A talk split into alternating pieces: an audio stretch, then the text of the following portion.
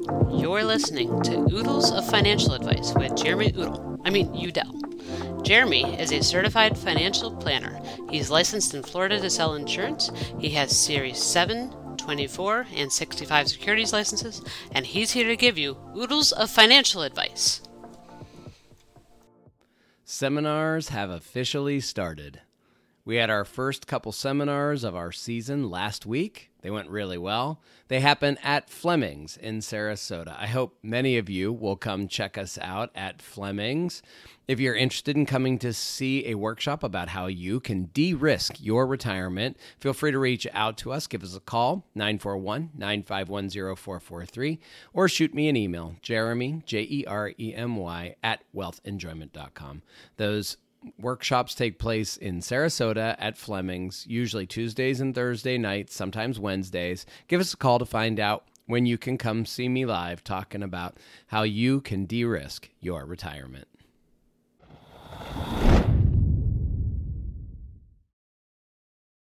If your only goal with your investments was to make as much money as you possibly could, how many investments should you own?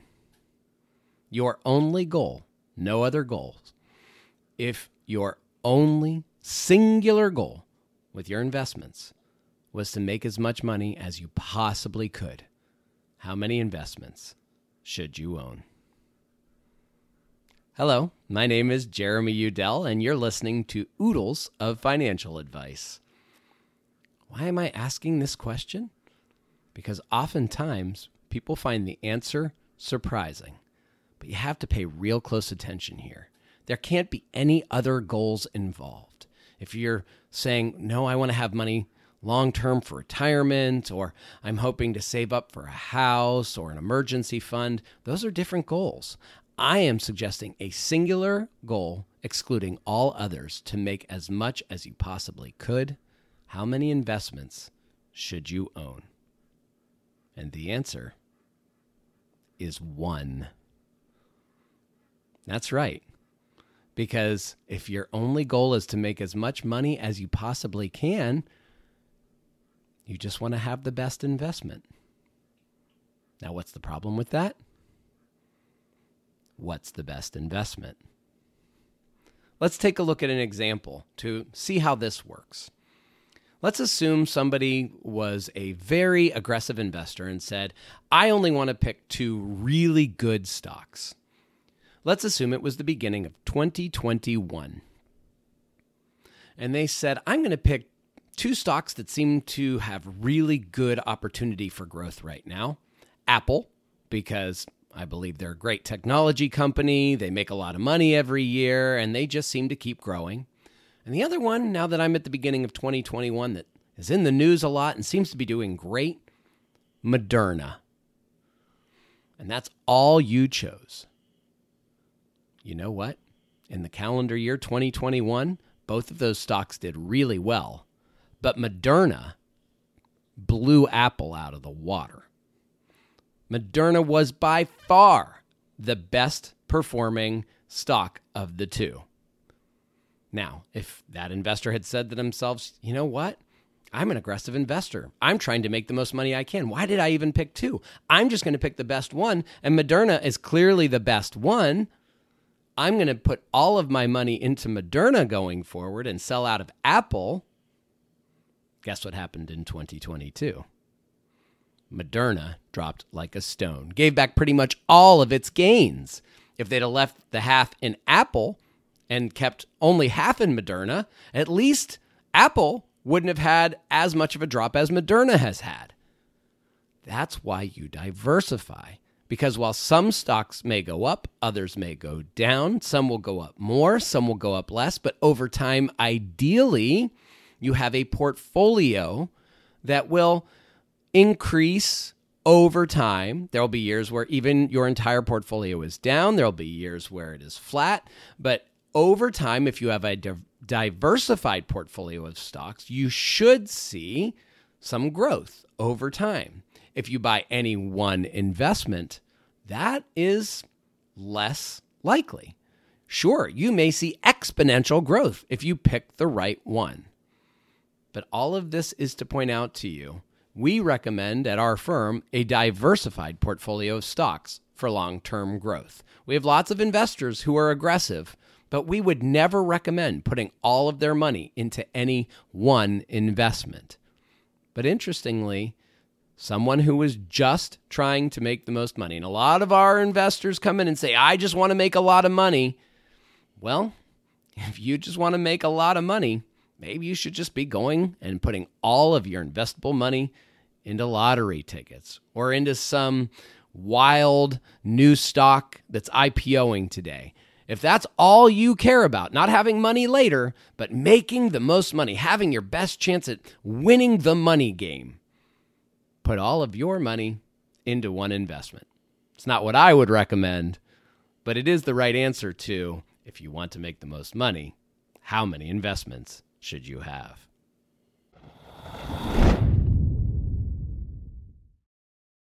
In my first segment, I talked about how people diversify to reduce risk, not to increase return. However, diversifying can absolutely protect you from a major loss. I want to look at a case study because we had a client who had almost this very scenario. Not to say they had intentionally gotten themselves into this scenario, but luckily they'd had a stockbroker who recommended to them a high growth tech stock. This was about 15, 20 years ago now. They were recommended to get into Cisco. Anyone remember Cisco? There was a time when Cisco was all the rage. Not the food company, mind you, the technology company. And this client had been recommended Cisco under a dollar. And they had put a significant amount in because their stockbroker said this thing could really hit, this thing could really go. And he was right. Cisco took off. At one point, it grew to $50 a share. They had 50 times the amount they had originally invested in Cisco, and their net worth had grown to over eight figures. Unfortunately, so much of their net worth was in Cisco that they were effectively 98% invested in one investment. It was a big risk. And we recommended that they sell at least half of their holdings. Yes, it was going to cause a big taxable gain for them, but the risk of losing so much money if Cisco turned around, we said you should at least consider selling half of this and diversifying your money, diversifying away some of this risk.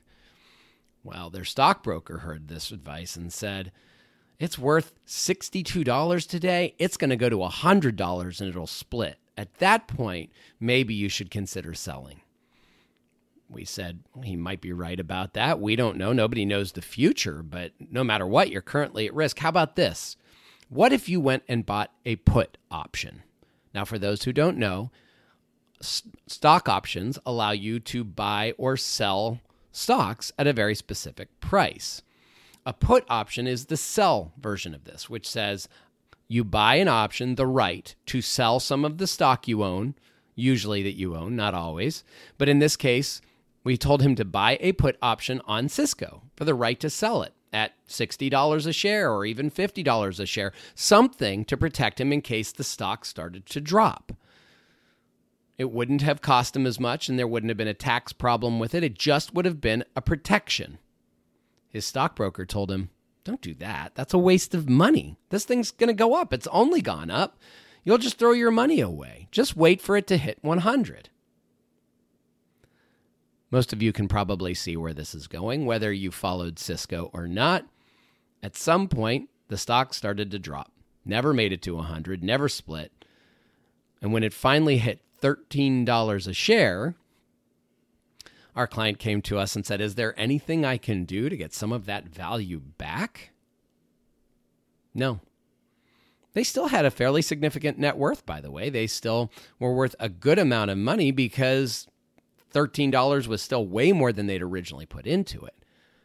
But they had set their lifestyle a lot higher than that, thinking that the money would just keep rolling in, thinking that that huge win they'd gotten would just continue to compound instead of diversifying away and taking some of those winnings off the table.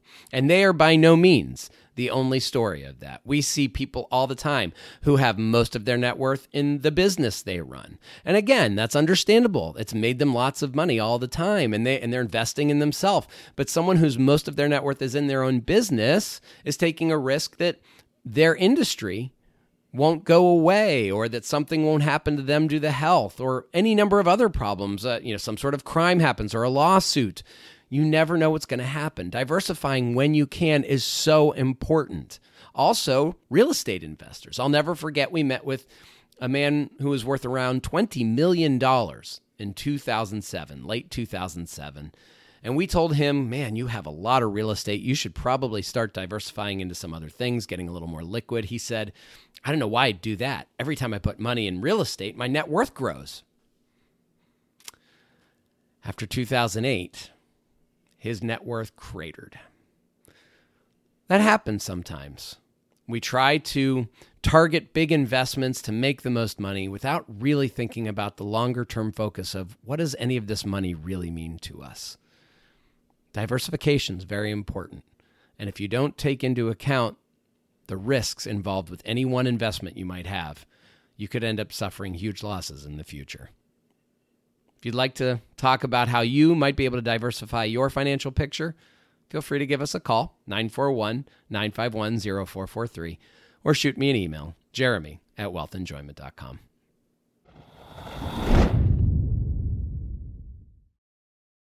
Thanksgiving is right around the corner, and it's my favorite holiday. This year, my wife and I get to host at our house. I'm very excited about that. My parents are coming in, and my sister. They'll be bringing their dogs with them. My sister has two amazing greyhounds right now, one of which is a foster, and my parents will be bringing their sweet little golden doodle with them. They'll be hanging out with my dogs that I have here. We'll also have my mother in law here. She lives real close to us, as does my brother in law and my niece. Should be the eight of us at Thanksgiving. I think it's going to be a great time. And I'll be making my sweet potato casserole. I love that I have a recipe that's my own that I make for Thanksgiving. My mother makes stuff, my mother in law makes stuff, my wife is fantastic in anything she makes. I make the sweet potato casserole. I do that because people have different ideas of what sweet potatoes should be. Some people like marshmallows and some don't, among other things. Everyone, luckily, in my family agrees my sweet potato casserole is really good. My favorite was last year. My brother in law tried it. He did not think he liked sweet potato casserole, always thought of it as mushy goop. Then he had mine and went back for seconds. Ha! That was fantastic. Mine comes with an almond crust, or I'm sorry, pecan crust, not almonds. And the crushed pecans and the brown sugar caramelize on top, along with the deliciousness of the sweet potatoes underneath, and it's baked, and it just comes out as this yummy, almost dessert level sweet. I'm not going to lie, there's a lot of sugar in my sweet potatoes, but they taste wonderful, and it's such a treat for Thanksgiving, along with the pumpkin pie and the delicious turkey. My wife makes this cranberry sauce that is just to die for. People were putting it on ice cream last year as a topping. I'm, my mouth is watering over here just thinking about Thanksgiving. I just, beyond that, love my family getting together. You know, if you've listened to this podcast, that I like football. It's a football day not everyone on my mother's on my I'm sorry, my wife's side loves the football as much. So we have that on in the background more than we used to at my family's house growing up when it was blaring loud. But we get to watch it, put the subtitles on so that the volume's low and people can continue to talk and we all get together around the table say what we're thankful for, and enjoy delicious food. And that whole weekend ends up being a bunch of family time together. Some people might go out for Black Friday to do shopping, others might just hang out. My father in law, who has passed away, my, my wife's father, was such a good guy. And I'm glad I got to know him for a while. Uh, one of my favorite things was sometimes my wife and my mother in law would go out to do Black Friday shopping, and my father in law would stay with us, and my dad and I would just get to talk with him. He was a very learned man, and we would just talk about history and religion and have great discussions, get to know each other. I just I have such great memories of Thanksgiving, and I look forward to making some more this year. How do you feel about Thanksgiving? Are, are you fans? Is it your favorite? Are you more looking forward to the winter holidays, Christmas, Hanukkah, Kwanzaa, or do you prefer 4th of July? Let me know in the comments or feel free to like and subscribe to this podcast. I'd love to hear from you no matter what you think of this podcast, any of my previous podcasts, anything else you're seeing from me. I do hope I get a chance to talk to many of you, but no matter what, I wish all of you a very happy, very warm Thanksgiving. And I look forward to seeing many of you soon.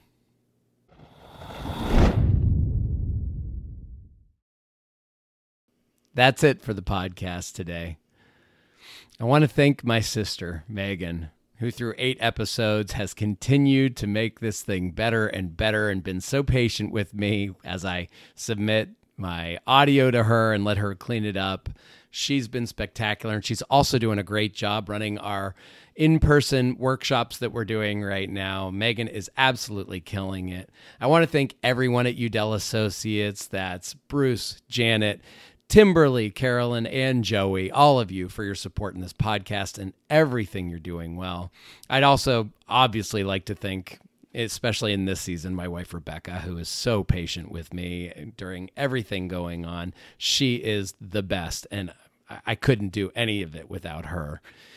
I wanted to be very thankful as we head into this thankful season, as I mentioned earlier. If you're wanting to learn more about me, you should know I have a book available. I co authored it with my father. It's called Retire Happily Ever After. Feel free to reach out to us if you're interested in acquiring a copy of that book. I also have a YouTube, YouTube channel.